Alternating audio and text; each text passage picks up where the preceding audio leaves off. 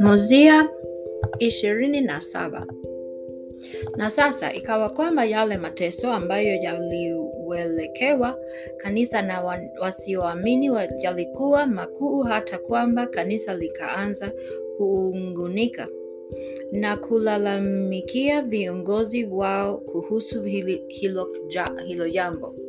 Na walimlalamikia Alma na Alma akamwelezea mfalme wao Mozia hii kesi, na Mozia alishauriana na makuhani wake, na ikawa kwamba mfalme Mozia alituma tangazo kote nchini kwamba wale wasioamini wasiwateze wale ambao walikuwa wa kanisa la Mungu, na kulikuwa na amri kali katika makanisa yote kwamba kusiwe na mateso miongoni mwao na kwamba kuwe na usawa miongoni mwa watu wote, kwamba wasikubali kiburi au maringo kuharibu amani yao, kwamba hi, kila mtu amheshimu jirani, jirani yake jinsi anavyojiheshimu na kufanyia kazi kwa mikono yao wenyewe ili waishi. Ndio, na makuhani wao wote na walimu wao wote iliwabidi kufanyia kazi kwa mikono yao ili waweze kuishi katika kila hali, isipokuwa wanapougua au wakiwa na taabu nyingi. Na kwa kufanyia vitu hivi walipokea neema ya Mungu na kukawa e, na amani kubwa tena katika nchi. Na, wata, na watu wakaanza ku, kuongezeka sana na wakaanza kutawanyika kuku na kule usi, usoni mwa dunia, ndiyo mm, kaskazini na kusini, mashariki na ma, magharibi, wakijenga miji mikubwa na vijiji na vijiji katika sehemu zote za nchi, na Bwana aliwatembelea na kuwafanikisha, na wakawa watu wengi na matajiri. Sasa wana wa Mozia walihesabiwa e, miongoni mwa wale makafiri, na pia mwana mmoja wa Alma alihesabiwa miongoni mwao, yeye akiitwa Alma kama baba yake, walakini akawa mtu mwovu na mwen, mwenye kuabudu sanamu, na alikuwa mtu wa maneno mengi, na aliwaelezea watu maneno mengi ya mizaha.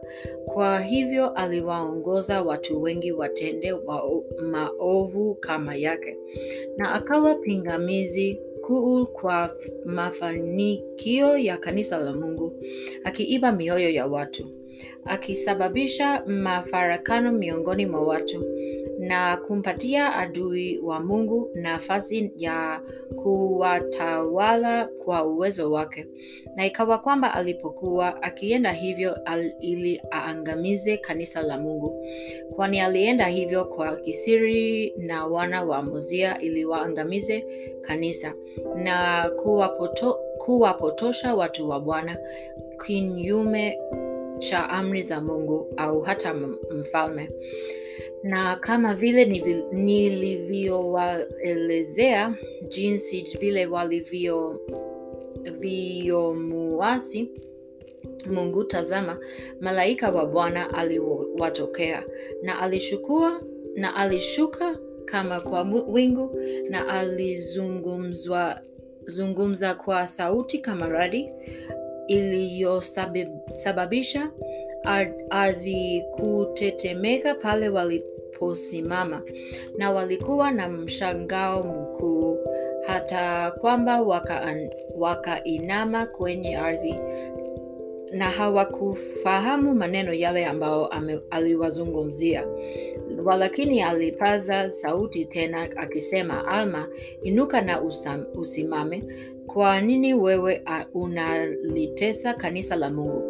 Kwani Bwana amesema, hili ni kanisa langu na nitalijenga, na hakuna lolote litakalolipinga, ila tu watu wangu watende dhambi.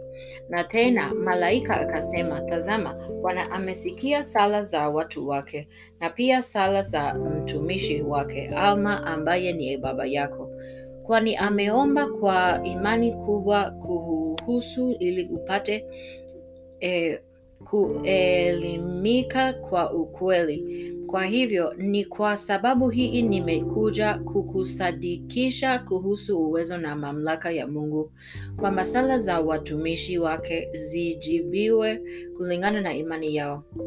Na sasa tazameni, je, unaweza kupinga nguvu za Mungu?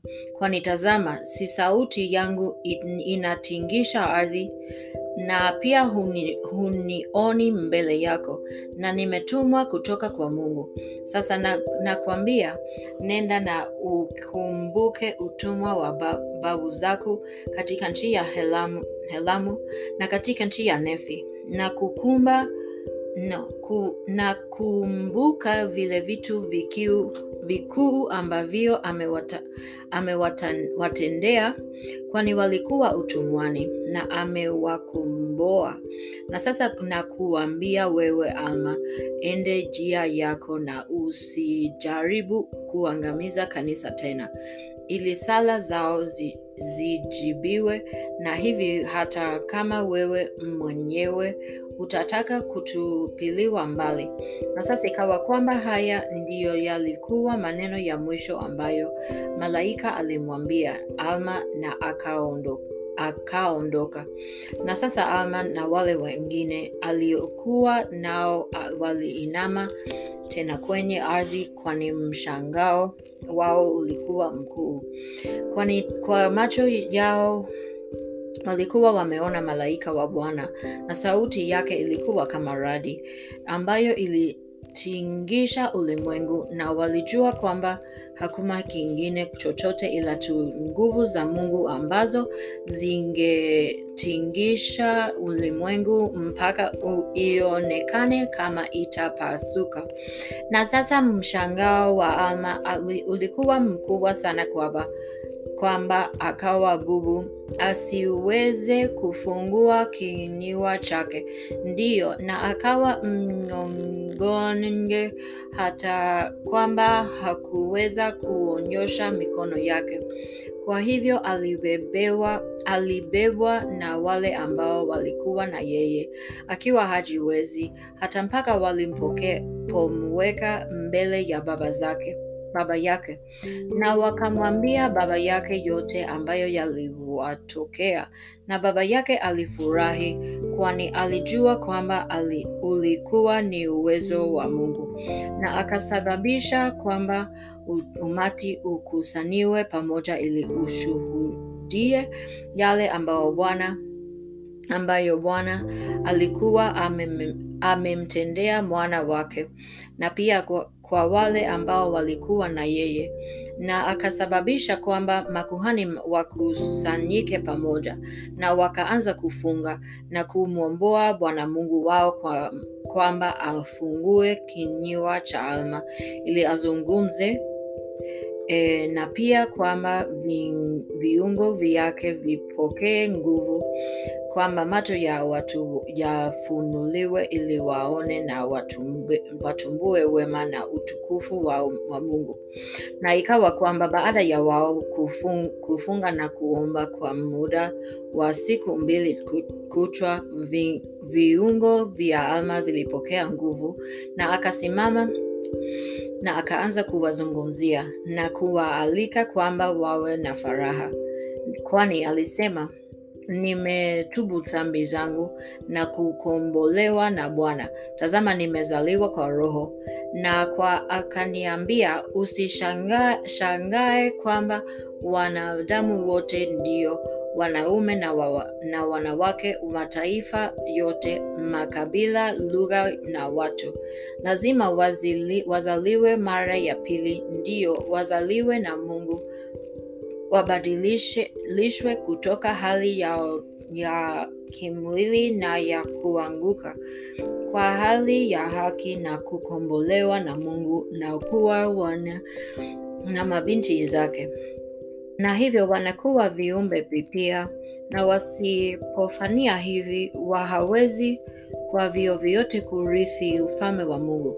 Na waambia, isipokuwa hivi lazima wateng, watengwe, na hii inajua kwa sababu karibu mimi niteng, nitengwe, nitengwe. Walakini baada ya kupitia mateso mengi na kurabibia kif, kifo kwa utubu, Bwana kwa rehema zake ame, ameonelea kwamba ni vyema kuni kuninyakua ili nisingue milele, na nimezaliwa na Mungu. Nafsi yangu imekombolewa kutoka miongo ya uchungu na vifungo vya ouvu Nilikuwa katika shimo la giza nyingi, lakini sasa naona mwangaza wa ajabu wa Mungu. Nafsi yangu ilisononeshwa na uchungu usio na mwisho, lakini nimeyakuliwa na nafsi yangu haina maumivu tena. Nilimkataa mkombozi wangu na